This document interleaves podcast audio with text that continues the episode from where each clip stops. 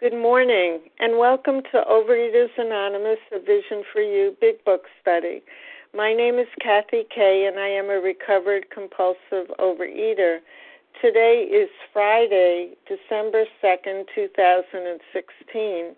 Today we are reading from the Big Book, and we are on page XVI, the last paragraph that begins This physician had repeatedly.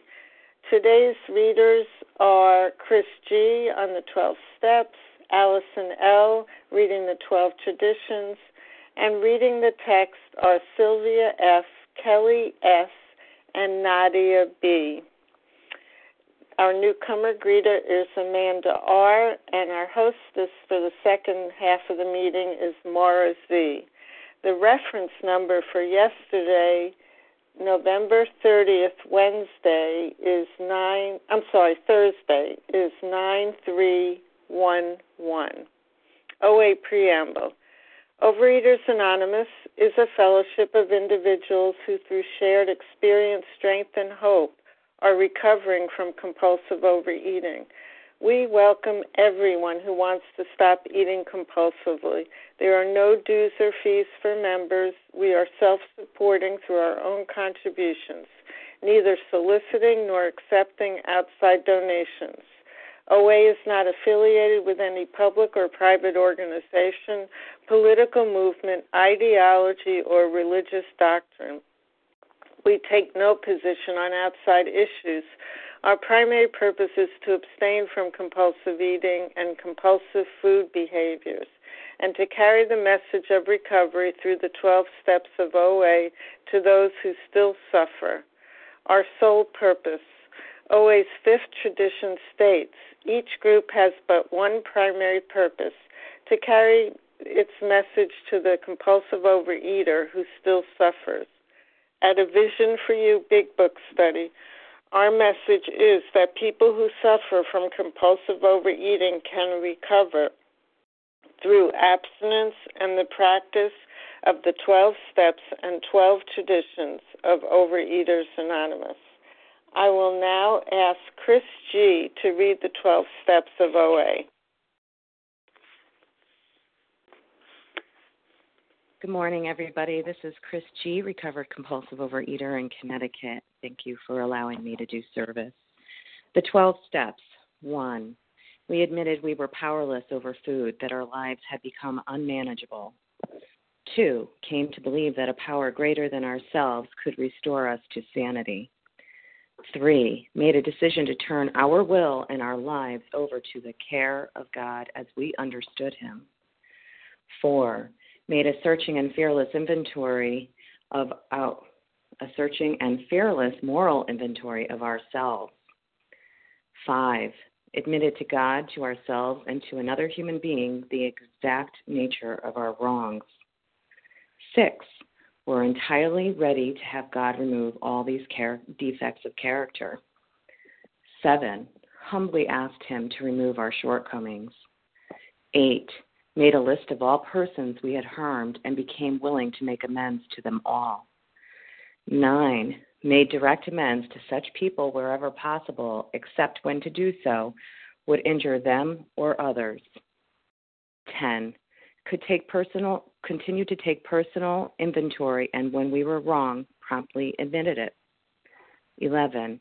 Sought through prayer and meditation to improve our conscious contact with God as we understood Him, praying only for knowledge of His will for us and the power to carry that out. And 12, having had a spiritual awakening as the result of these steps, we tried to carry this message to compulsive overeaters and to practice these principles in all our affairs. Thank you, and I pass. Thank you, Chris G. I will now ask Allison L. to read the 12 traditions of OA. Good morning, everyone. Thank you, Kathy, for your service. This is Allison L., recovered compulsive overeater in Ohio. The 12 traditions. One, our common welfare should come first. Personal recovery depends upon OA unity. Two, for our group purpose, there is but one ultimate authority, a loving God as he may express himself in our group conscience. Our leaders are but trusted servants, they do not govern. Three, the only requirement for OA membership is a desire to stop eating compulsively. Four, each group should be autonomous except in matters affecting other groups or OA as a whole. Five, each group has but one primary purpose to carry its message to the compulsive overeater who still suffers. Six, an OA group ought never endorse, finance, or lend the OA name to any related facility or outside enterprise, lest problems of money, property, and prestige divert us from our primary purpose. Seven, every OA group ought to be fully self supporting, declining outside contributions. Eight, Overeaters Anonymous should remain forever non professional, but our service centers may employ special workers. Nine, OA as such ought never be organized, but may, we may create service boards or committees directly responsible to those they serve. 10. Overeaters Anonymous has no opinion on outside issues, hence the OA name ought never be drawn into public controversy. 11. Our public relations policy is based on attraction rather than promotion. We need always maintain personal anonymity at the level of press, radio, film, television, and other public media of communication. 12. Anonymity is the spiritual foundation of all these traditions, ever reminding us to place principles before personalities. Thank you for letting me do service, and I pass. Thank you, Allison L. Um, how our meeting works. Our meeting focuses on the directions for recovery described in the Big Book of Alcoholics Anonymous. We read a paragraph or two from the literature, then stop and share on what was read. Anyone can share, but we ask that you keep your sharing to the topic and literature we are discussing, and that you keep your share to approximately three minutes. Singleness of purpose reminds us to identify as compulsive overeaters only. Our abstinence requirement for moderators is one year, and for readers is six months. There is no abstinent requirement for sharing on topic. This meeting does request that your share be directly linked to what was read. We are sharing what the directions in the Big Book mean to us. To share, press star 1 to unmute. Once you are do- done sharing, let us know by saying pass then press star 1 to mute your phone. In order to have a quiet meeting, everyone's phone except the speaker's should be muted. Today we will resume our study of the Big Book on page XVI, last paragraph on the page, and I will ask Sylvia F. to begin reading. Good morning, uh, Kathy. Good morning, visionaries. This is Sylvia F., a recovered compulsive from California. This physician had repeatedly tried spiritual means to resolve his alcoholic dilemma but had failed. But when the broker gave him Dr. Silkworth's description of alcoholism and its hopelessness, the physician began to pursue the spiritual remedy for his malady and with a willingness he had never before been able to muster. He sobered never to drink again up to the moment of his death in 1950 this seemed to prove that one alcoholic could affect another as no non alcoholic could. It also indicated that strenuous work, one alcoholic with another, was vital to permanent recovery. What an important paragraph we have here. And um, so, what this says to me is that um, that we can we can the, the physician, um, Dr. Bob, or any of us could have tried the church or any kind of spiritual practice, and and so many of us did. You know, we tried diets, we tried um, acupuncture, we tried everything, and uh, and that was never going to work. But what happens is um, when Bill W. or any of us approach someone with the depth and weight of someone who has experienced what they've experienced.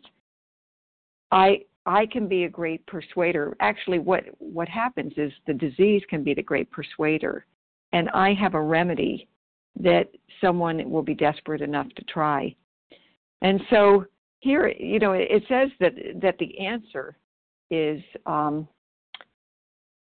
the spiritual remedy with strenuous work, one alcoholic with another, was vital to its permanent recovery. What I have learned is that um, early on, you know, I might have been in meetings and they uh, and I heard, you know, service is slimming or I need to work with others. And I, it took me a long time of studying this book and with all of you before I understood that the way I get out of myself and the way that I get recovery is that I have to work these steps and I have to, so I have to have gone through 1 through 9 and I have to live in 10, 11, and 12. I have to get out of self and I have to give up these character defects and this obsessive thinking to God. And when I do that, is when I also can work with others. Um, that that I have to be I have to be clear with God and connected to God, and then I have to take that work out and help others the way that others have helped me. It gets me out of self. So you know, it, it's a it's a funny relationship because uh, when I'm working with others, especially early on, it is selfish when I'm doing it because I don't want to be in my disease anymore. After a while of doing this, I don't think about the selfishness part of it anymore. It is just simply part of my recovery. I want to share what I have. You know, I might be, I'm no longer evangelical. I was certainly evangelical uh, when I first started. But what it is now is every day I have to um, I have to be aware of my crazy thinking, my obsessive thinking. Um, I, I, I'm aware of being whether I'm judgmental or I'm in fear or shame. It doesn't matter. I have to give those up. And then I have to turn my attention towards um, helping someone else. And that means, uh, for me, I, I see my time is almost up and I will I'll wind up here. For me, what it means is that um, I have to stay really, really clear with myself. And that's when I'm going to be of service to others. And as I'm service, as I, I am of service to others, I am given the promises. I have the neutrality, and my life is unbelievable. Not perfect, but it's it's uh, so much better before I came into program. And with that, I pass. Thank you for letting me share. Thank you, Sylvia F. Who would like to share on the paragraph that Sylvia read? Larry. Mr. R. Rhonda Renata. Mr. R. Melissa, C. Melissa C. C. Melissa C. Okay, I didn't Mr. hear R. Nessa R. Okay, got you. Tina S. G. Asa O. Rhonda D. Okay. Let me tell you what I have. I have Larry K, Renata G, Melissa C, Vasa O, Nessa R, Harlan G, and Rhonda G. Did I miss anyone? Yeah, Amy G. Amy G. Tina S. And Tina S. Okay, let's stop there for the first I'm round. sorry. What chapter are you working on? We are on the foreword to the second edition, page XVI, the last paragraph. Thank, thank you. Okay, let's begin with Larry K. Kathy, good morning. Good morning. Larry K., recovered compulsive reader from Chicago. So the, um, you know, the, the physician uh, began to pursue uh, the spiritual remedy. A remedy is a treatment. And, and what is the treatment Dr. Bob pursued? You know, let's be clear. Bill didn't provide Dr. Bob with a specific plan of drinking. You know, it wasn't like, Dr. Bob, look, now I want you to drink four ounces of tomato juice in the morning, six ounces of grapefruit juice in the afternoon, uh, three ounces of prune juice in the evening. I want you to go to 90 meetings in 90 days. I want, you know, wait for the miracle to happen. Call me every morning at 7:38 a.m. without fail. Next, I want you to write about your feelings each day. Additionally, I want you to call precisely three people a day. I want you to do service, put out the chairs in the meetings. Now, Bob, none of this is likely to remove your insatiable obsession to drink, but maybe if you stay busy for the rest of your days on earth, you'll temporarily forget about drinking to oblivion. Now, you're likely to slip, but this is as good as it gets, Bob. And how does that sound? Now, the spiritual remedy is a process of recovery where God brings forth that which is, was already within us, which will save us from the lies that we used to tell ourselves. We're in a recovered state, but rest assured, we're not cured of alcoholism. What we really have is a daily reprieve contingent on the maintenance of our spiritual condition. So every day is a day when we have to carry the vision of God's will into all our activities.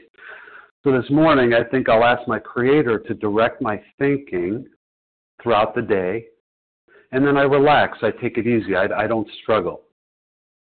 You know, guess what? The same spiritual remedy that enabled Dr. Bob to rise above his problems is available to you. It's available to me. There is spiritual release in December of 2016.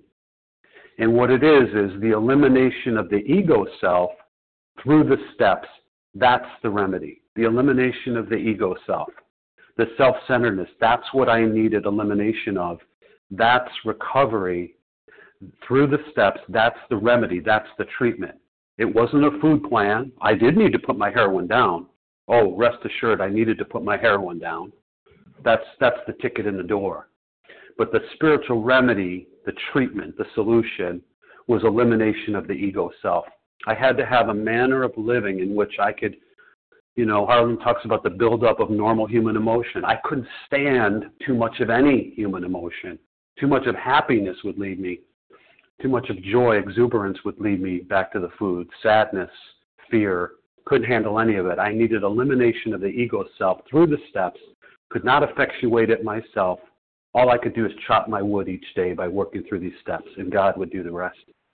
With that, I'll pass. Thanks. Thank you, Larry K. And Renata G., please go ahead. Thank you, Kathy, for your service. Good morning, family. This is Renata G., recovered compulsive overeater in Istanbul. um, Dr. Bob here, you know, tried spiritual means to resolve his alcoholic dilemma, but had failed. And, you know, of course, here he didn't know about the allergy of the body, so he was still drinking. And this uh, paragraph made me think of how I tried uh, religion, you know, against my my disease. I thought I was trying spiritual means, but I was actually just trying to apply religion. You know, I used to pray, and then go pick up my binge foods. The truth was that I was praying to a God that I heard maybe could help, maybe was powerful, but I was still playing God. I was still making food my higher power. You know, I never really gave, you know, this higher power that I know today a chance to work in my life. I was still in self will and not really practicing any spiritual principles. I was filled with fear and resentments and you know, whenever I couldn't take it anymore, I would just turn to the food. And so, you know, what the steps did for me was to give me a design for living where when I, you know, get filled up with fears and resentments or guilt or shame, then, you know, I have a healthy outlet. I do have a higher power that I can turn to. And, uh, you know, where it says here, uh, the physician began to pursue the spiritual remedy for his malady with a willingness he had never before been able to muster. So, you know, that for me is step two, right? I come to believe that a power greater than myself can restore me to sanity. And then I start to pursue that power because that's what I need in order to stay sober. And that's what Dr. Bob started to do after he realized that alcohol could not be his higher power anymore. He had to put it down, like I had to put down my binge foods. I couldn't have two gods. Food had to go. So I could then be able to pursue, you know, this higher power that would restore me to sanity. With that, I pass. Thanks. Thank you, Renata G. Uh, Melissa C., please go ahead.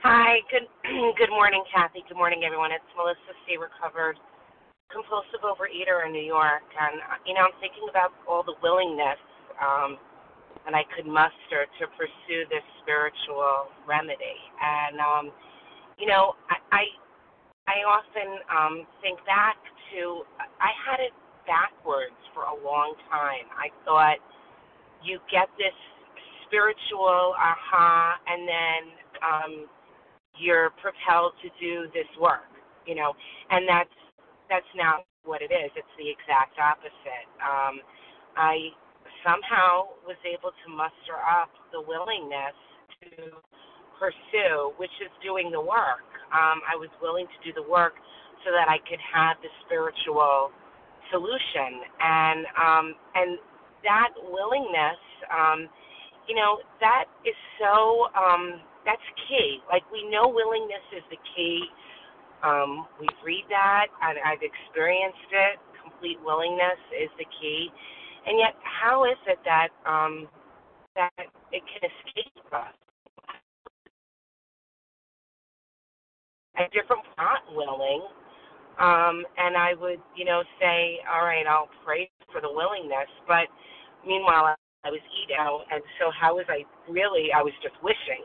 That's not really praying for the willingness, and um, you know, and so how I really became willing was. Um, you know, through more research and development and you know, and that meant through lots of struggling, you know, every time I was eating again, um, after, you know, a bout of abstinence or or a really good diet, not eating again, um, I grew greater knowledge for what it was up what it was I was up against. And then when I heard one compulsive overeater you know, more than one, but it, it took me more than one, really hear about the hopelessness of this. But this was um, permanent. I was never going to get myself out of this on my own. Um, you know, it was like, aha, I, I, I think I'm going to be willing now. You know, and um, it wasn't just my hopelessness, it was the fact that these people that spoke to me, and it was you guys on the line, you know, told my story. Um, and said recovered. And so then I became willing because um, I wanted to do whatever you did so that I could have it. And and that's how the spiritual um, awakening occurs. It occurs from the work. Then we have the spiritual awakening. It's not the other way around. At least it wasn't for me. Um, and I have to continue to be willing, you know, to pursue it on a daily basis. It doesn't just, um, you know, it's not a checklist. It's not like done. I have to do it every day. Um, but I'm happy to do it every day. Thank you. With that, I'll pass. Thank you, Melissa C. And Vasa O., please go ahead. Thank you, Kathy, for your service, and I'm grateful, recovered compulsive overeater, calling from Florida. This is a beautiful, this is it's a wonderful paragraph, and I just want to thank God for putting Ebby and Bill W. and Dr. Silkworth for putting this beautiful book together for us, the big book. Um, I never prayed during my, my lifetime to God about the food. You know, while I was into the food, you know, I, you know, I prayed to God when my mother was sick. I prayed to God for the chaos to stop in the house that was going on. But I, it never dawned on me to pray about the food and I was and I was struggling, and that was the most thing I had struggled my whole life, trying to put the food down. And again, as I've mentioned before, I thank God that He put this beautiful person that came in my life and uh, introduced me to the program and told me, you know, about the program. And she had said to me, "You need to find a power greater than, than yourself." And I remember saying, I, I, I will, I'll ask anybody, you know, power greater than myself. I'll do the big book. I'll do anything just to stop this horrible disease. And I did. I was so ready and willing to do that. And I go to church. You know, I've come to my higher power through the programs, you know, and I've gone back to church. But I, you know, this is my church. I can get you know, every day if I want to on my meetings. This is where I get the most, you know, being with other addicts that are suffering with the same disease as me, and we can share our experience, strength, and hope and help others. If I did not find this big book, my higher power, which I call God today, I wouldn't even be here to share this. I'd be there for my kids and grandkids or anybody. Thank you for letting me share my path. Thank you, Vasa O. Nessa R., please go ahead. Thank you. Good morning, Vision for You. This is Nessa R., a recovered compulsive overeater in Toronto, Canada.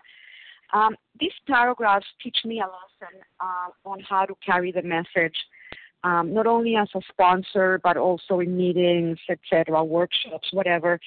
And the key thing is that, um, you know, I cannot preach a solution until people um, understand the um, the problem. And this is what happened to Bill. For the first six months of his sobriety, he was, or his recovery, he was uh, preaching the solution without any results.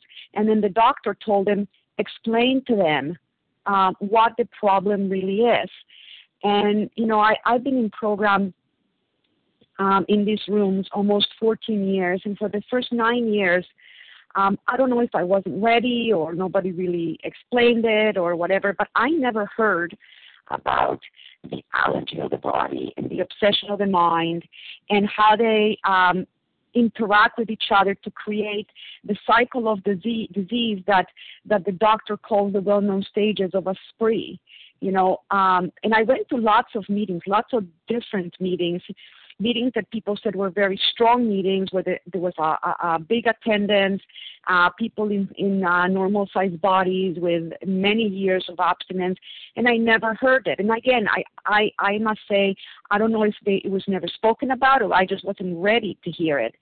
But it wasn't until I was taken to the doctor's opinion and explain and was explained, you know, the fact that, you know, if I have an, uh, an allergenic substance in my body, I am biologically mandated to eat.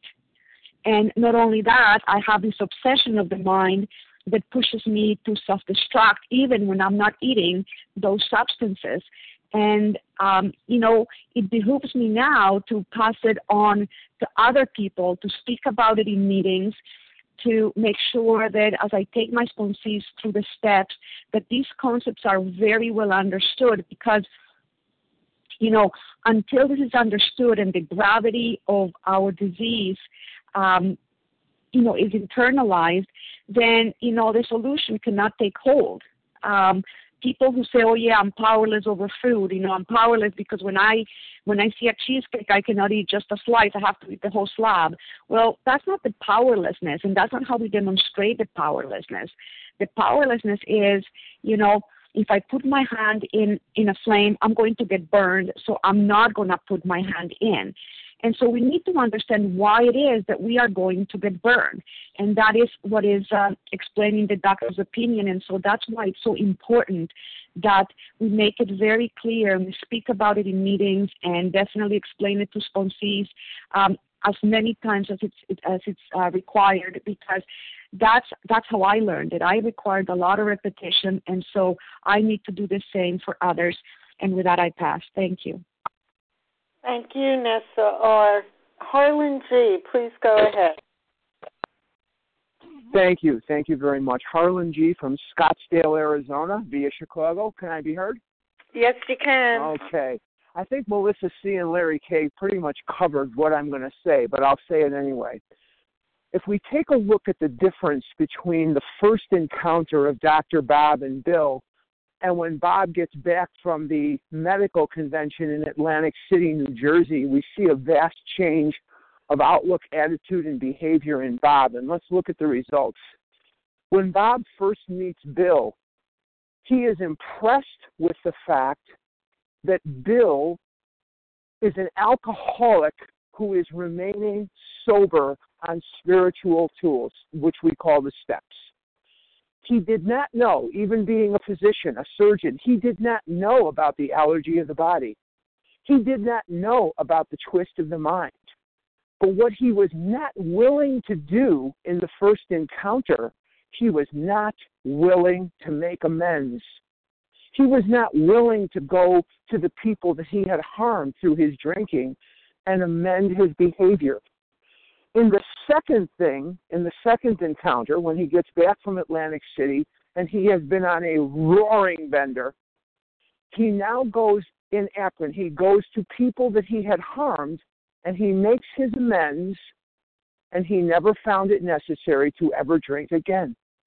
And as was stated by the people before on the line, in this program, I have found that willingness is highly overrated. Willingness is a is, is a joke.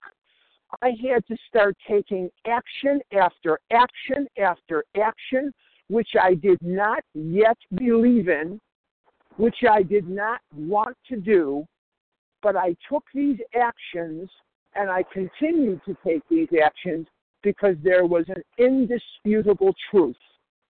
The people that were taking these actions were not only free of compulsive overeating, there's people at Dunkin' Donuts that are not compulsively overeating, but there were compulsive overeaters in the room with me that were not eating compulsively, and they were doing so happily. That they did not want to eat. And that was the missing puzzle piece of my life. I knew how not to eat. I had not eaten on diets many times, but never before in my entire life had I seen people not eating that were compulsive overeaters like me and that were doing so happily. And I started taking these actions, and I have not found it necessary to compulsively overeat in 17 plus years. And with that, I'll pass. Thanks. Thank you, Harlan G. And Rhonda G., please go ahead.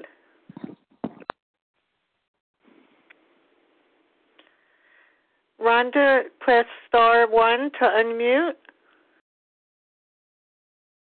Thank you. There you there you guys are.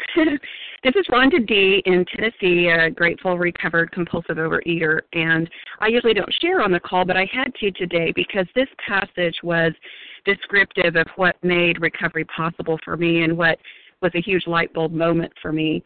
I prior to finding OA in my desperation with compulsive overeating, I had come to the conclusion that I obviously needed some type of help outside of myself, and I could see that a spiritual solution made sense.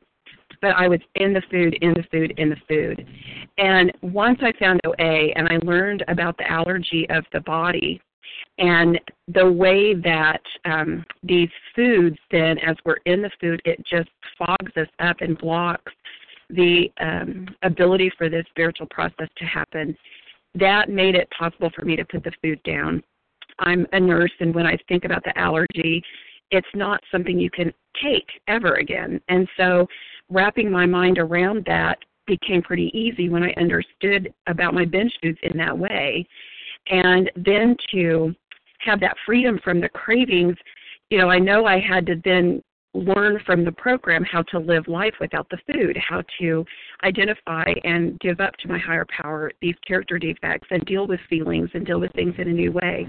But I am so grateful to the program. I'm grateful for Dr. Bob's experience, which I relate to so highly. And I'm so grateful that I learned about this allergy of the body because it truly did give me that momentum and help pave that way for me to find the recovery that I treasure so much today. And with that, I'll pass. Thank you, Rhonda D. Amy G., please go ahead. Good morning. This is Amy G., recovered compulsive overeater from Maryland. Thank you so much for your service, and thank you everyone for an awesome meeting. Um, one alcoholic with another was vital for for permanent recovery. When I think of that word vital, I think of you know, the terminology, your vital organs, that basically I cannot survive without certain organs in my body. They're vital to my survival, to my life, to my living, to my breathing. And when they say vital here, I don't think they're messing around, which is that carrying the message to the still suffering compulsive overeater is not only a pleasure, it is vital for my own recovery. Again, they use that word vital in the chapter working with others, which is all about, you know, carrying the message. It says on page 94, it is important for him to realize that your attempt to pass this on to him plays a vital part in your own recovery. Actually, he may be helping you more than you are helping him. And yes, as others have said, you know, Bill really struggled with the first six months of, you know, just trying to carry the message. But the reality was what happened in six months? He stayed sober. He realized with the utmost urgency that it was vital for him to survive, to stay sober. That in order to survive, he had to stay sober. In order to stay sober, it was vital for him to carry the message. You know, my job as a recovered person sponsoring someone else is not to just get them recovered, but get them recovered so that they then can in turn carry the message to the next person. My job is to not necessarily get you recovered, but get you sponsoring. And of course, in that means you can't give away what you don't have, which is recovered. And I know sponsorship can be very intimidating, and it was for me as a newly recovered person. But the thing is, is I'm just the vehicle of the message. There's a whole chapter dedicated here to sponsorship. There's a 12 and 12 in the 12 step about sponsorship. There we have a network of recovered people. We don't do this alone. As a matter of fact, one of the most valuable things my sponsor said to me when I first got it, when I first started was, "Don't be afraid to say no and let me get back to you when dealing with a new sponsee. Ask another recovered person. Don't don't make it up. Don't wing it. You know, use your community to sponsor. And really, who is the vehicle? I mean, I'm the vehicle, but the message is higher powers, and it's a message in these first 164 pages. God will do what God can do. And I just need to be there, suit up, and show up and carry the message to the best of my ability. I mean, if you think about it, look at our history. I mean, your first sponsor was basically Ebby. I mean, you can't get much more worse than that where you sit down and say, okay, I got religion. But guess what? Bill was dying, desperate, and doomed enough to say, whatever, you know, we carry the message and we let the disease and or the recovery speak what it needs to do. We just suit up and show up and sponsor, but it is vital for our own recovery, whether or not the other people recover. It's vital for our own. But in that process, God shows up. God always shows up. And that we let God do that work, and then we just carry the message. I hope that makes sense. And with that, I'll pass. Thank you, Amy G. Tina S., please go ahead. Tina, I can't hear you. Press star one.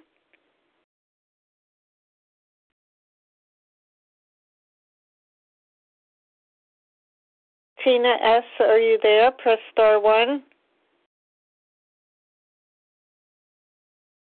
Okay, looks like we lost Tina. Um, is there anyone else who'd like to share on this paragraph? This is Janice M. Chris G. Okay. Nancy R. Okay, uh, Janice M, Chris G, Nancy Sue G. R, Nancy R. Sue G. I have you, Edie. Nancy R. Who is that? Irini, Irini. Okay. Amanda R. Katie F. Okay. Um, who was before Katie F? Uh, Amanda R. If if you Amanda have time. Amanda R. Okay, got you, Amanda. Okay. So I have Janice M, Chris G, Nancy R, Sue G, Irini, Katie F, and Amanda R. Did I get everybody? Okay, Janice R, please. I mean Janice M, please go ahead. that was my maiden uh, initial. okay, um, this is uh, Janice M., and I'm a grateful, recovered compulsive overeater. Thank you, Kathy, and good morning to everyone. Okay, this this is so important because this is the whole program right here. This is the foundation. You know, Dr. Bob, we know tried, tried, and when I try, it's all about me. The responsibility is on me. So that's why you know Dr. Dr. Bob and Bill they kept trying and trying and trying. But you see they didn't have the power. Like I don't have the power. I'm powerless. So that so it's it tells us that Dr. Silky, Dr. Silkworth gave them the problem, gave Bill what informed Bill that of course he you know he um had the allergy of the body, had the obsession of the mind, he couldn't understand it. And then when when Bill was convinced himself that he couldn't do this himself, he said, Okay, okay, the solution is a power greater than himself, See, if I don't, if I'm not powerless, I don't need any power. And that's what trying is all about. Trying to be abstinent uh, in the beginning is places the responsibility on me. But being willing to be abstinent and recovered places the responsibility to me on on my higher power, which is God. So you see, Doctor Doctor uh, Bob didn't have enough. He was informed, but he didn't have enough information. For example, with the problem that he was powerless, that he was hopeless. This is what it says here. Gave him the description of alcoholism and the hopelessness. See, because when I kept trying, if I keep trying, that I that means for me that I, which I did for many decades, that oh, I'm going to find it. I'm going to find a way. You know, so I have to know that I'm powerless. This, I have to know that I'm po- hopeless, and I have to be desperate because I have to be convinced myself of this, and then I'm ready to have a power greater than myself. But how do I find that power? So now I get the power. Now I know the solution. Now it's the action. That's where the willingness comes in. The willingness for me came, okay, I am going to be willing. I'm going to be willing because I don't know how to get this power. But when I, I'll be willing to get this action plan to find that power, and then I'll be okay. Hopefully, if God gives me that gift, because God works with willingness, not with me trying. I have to get out of the way with this action plan. And with that, I pass. Thanks. Thank you, Janice M. Chris G., please go ahead. Good morning, everybody. Sorry, there's a bus going by. this is Chris G., recovered compulsive overeater in Connecticut. And uh, wow, that was that was just such a fantastic share, Janice. Thank you. And and I too wanted to talk about willingness because when I first came back into this room, I um, I thought I was willing. Um, I I told myself when I heard the words willing to go to any lengths that yeah, I'm willing to go to any lengths. And you know, I'm a fairly intelligent person and thought I knew what that meant. But I the truth is I was in my diseased thinking. And I continued to try to come up and come up with and figure out, okay, okay God, I'm willing. So this is what I'm going to do. and I still hadn't turned it over to God.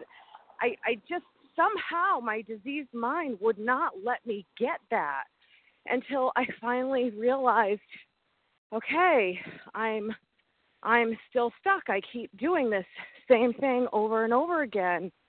I say I'm willing, but I'm still doing all of the behaviors and in the thinking of my disease and so I could not be trusted, not even a half a second, with regards to the plan of action. I needed to study this book and I needed to learn what to do through my fellows and this book. And I needed to stop trying to figure it out because my brain would just have me keep going in a in a circle if I were to keep, continue to do that. So I needed to call my fellows. I needed to have the courage to call and say, What do I do? What do I do? How do I understand this? Tell me what to do. I need I need to surrender, and the only way I can do that is by action. And action from a reco- that a recovered compulsive overeater can can guide me with. And uh, i'm just so grateful for that. Being willing is the action of recovery. Thank you. Thank you chris g. And nancy r. please go ahead uh, good morning. My name is Nancy R. I'm a grateful, recovered, compulsive overeater. I'm so uh, grateful to my higher power for leading me to visions, for leading me first to Overeaters Anonymous, and then to visions uh, so that I could, before I left this earth, I could experience true freedom from a disease that had plagued me all my life. I do believe I was born uh, with this disease. Uh, reading this paragraph really brought back some memories of uh, that I had forgotten about. I got so much from the shares this morning, but I really tried a lot of spiritual means. I had forgotten all about that. I I, I recall one time some members uh, of OA, some of us got together and we we we uh, created a Bible study, and we were reading scriptures and uh, trying to uh, uh, really use what we thought were methods that would help us, but it it didn't give me any relief. Uh, I would go to the altar and pray. I would write prayers and do. I mean, I have a list of things. I won't go read them, but things that I really tried um, to use what I thought would help me. And you know, I have a lot of respect for people of the church who were able to establish this relationship with God that I've only been able to establish through um, as a result of working the steps. So what happened was I found a spiritual remedy, and and a, a remedy is a treatment. Um, you know, I tried spiritual means, which was a way of trying to achieve something. But once I was turned on to a remedy, um, that's a, that excuse me was a treatment for my disease. Then and only then, when I was able to uh, uh, complete the remedy and live in it, live in live in the remedy through 10, 11, and 12, have, have I been able to achieve uh, permanent relief one day at a time from this disease. So uh, I'm just so grateful. I'm just so grateful uh, that part of it is strenuous work. And strenuous does not mean, uh, uh, you know, hidden at it. Strenuous means consistent, you know. Strenuous means ex- exerted great energy and effort. And that's what I have to do. I have to exert strenuous energy and a lot of effort. I cannot sit on my laurels after I've taken somebody through the steps and say, oh, okay, I can take a break. No, uh-uh, it doesn't work that way. Not with me. I have to consistently uh, be about the business of working this program. I've discovered that if I sit on my laurels, you know, this disease is cunning, baffling, and powerful. And it's a very small price to pay for the freedom that I've been able to experience that I never really thought I could ever get. I, you know, I was content to be one of the ones that got better like it says in one in one of the forewords, those that some you know some recovered, some recovered after relapses, and some just got better.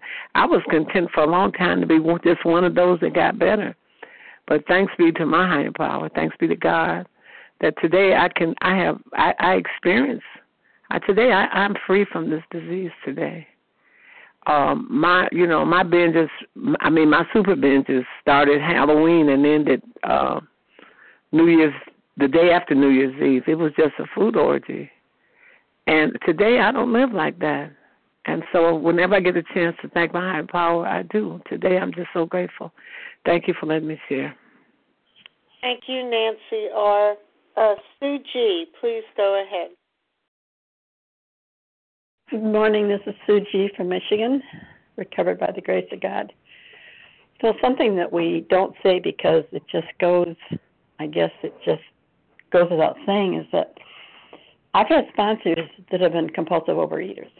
An alcoholic can talk to an alcoholic, but it's a recovered alcoholic, a recovered compulsive overeater that can help another alcoholic or another compulsive overeater. If you're not recovered, you can't. You can't give away what you don't have. It took me a long time to learn that.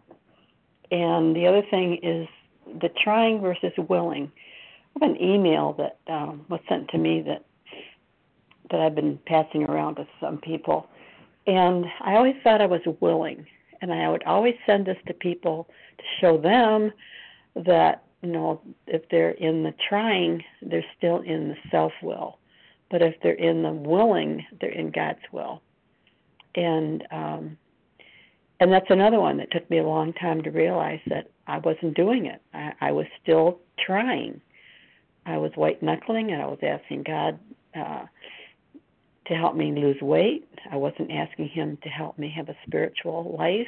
Uh, I was religious, but I was not spiritual.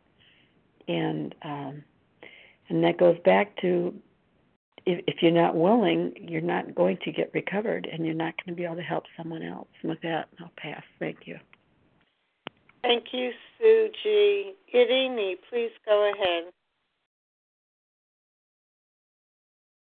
Thank you, Kathy, for your service.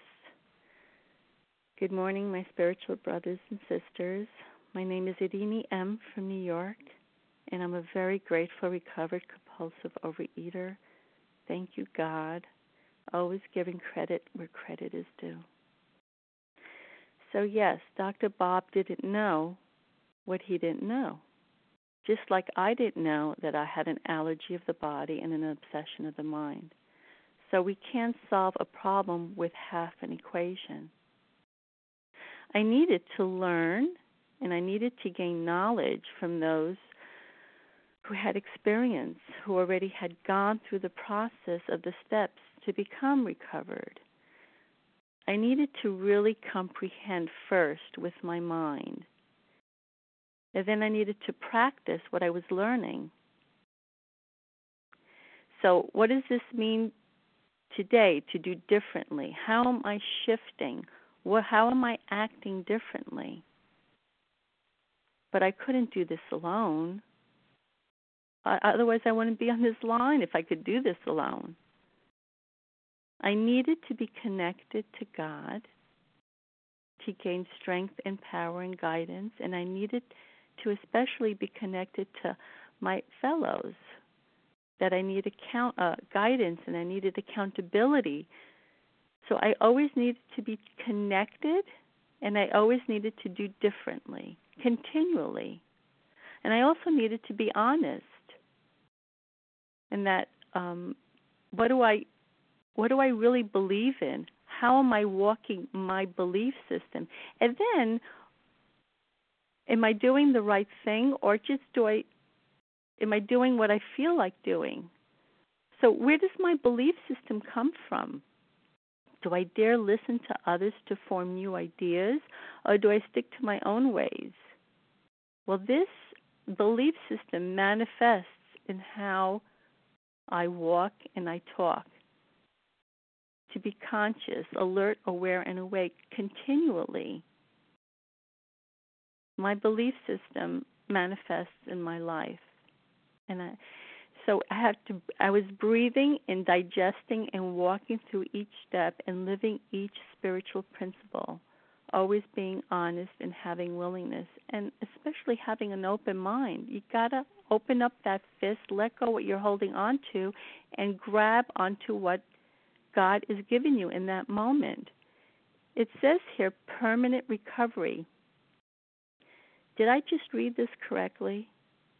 Did I just read permanent recovery?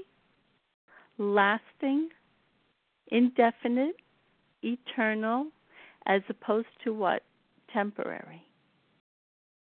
I mean, this is huge here.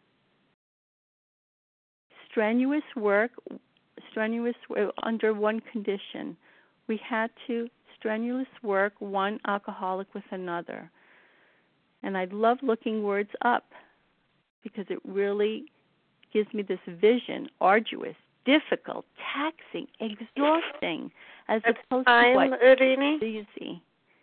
And that is key, vital for permanent recovery. Thank you. I pass.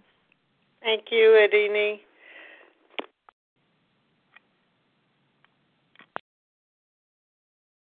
Okay, Katie F. and Amanda R., if you each take um, one and a half minutes, uh, I would appreciate that so you can go, both get a chance. Go ahead, Katie F. Okay, this is Katie F., and I will try to talk as fast as I can. Um, recovered compulsive overeater in Virginia.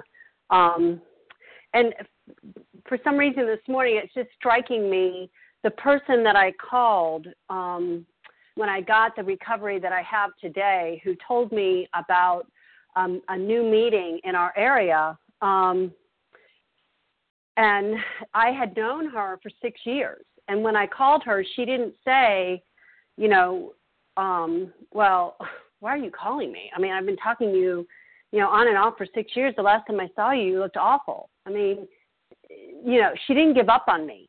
And that's what this is talking about is strenuous work, one alcoholic with another, was vital, vital to permanent recovery. She was simply carrying a message, and we don't carry the person.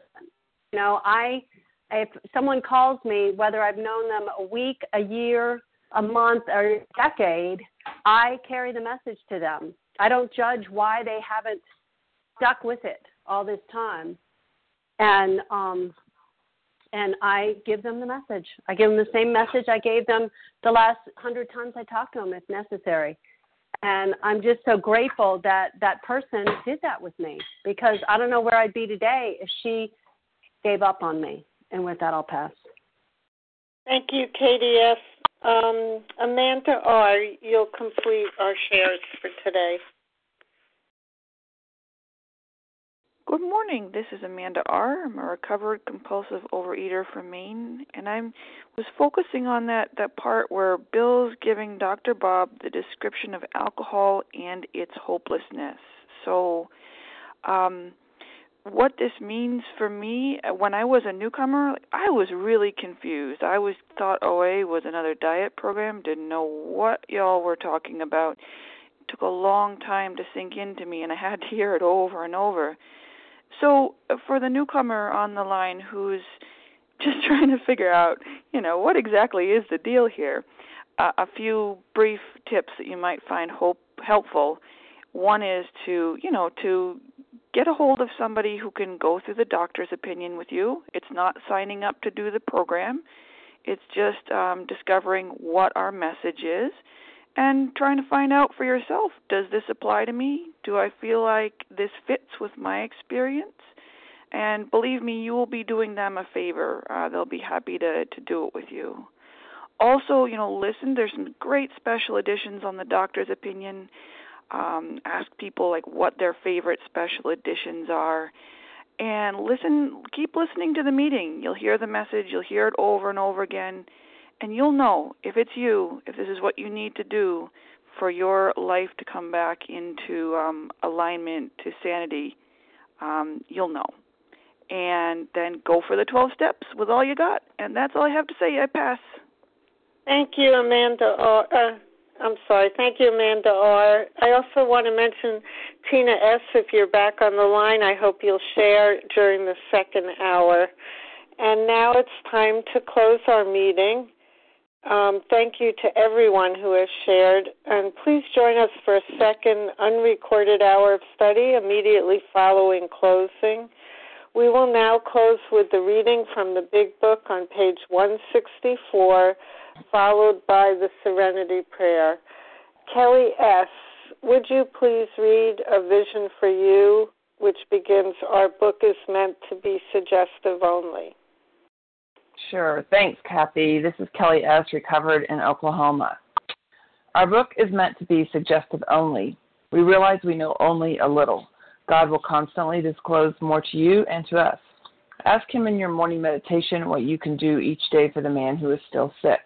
The answers will come if your own house is in order, but obviously you cannot transmit something you haven't got.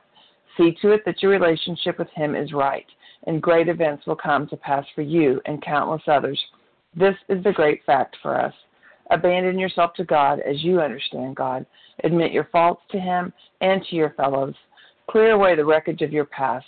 Give freely of what you find and join us.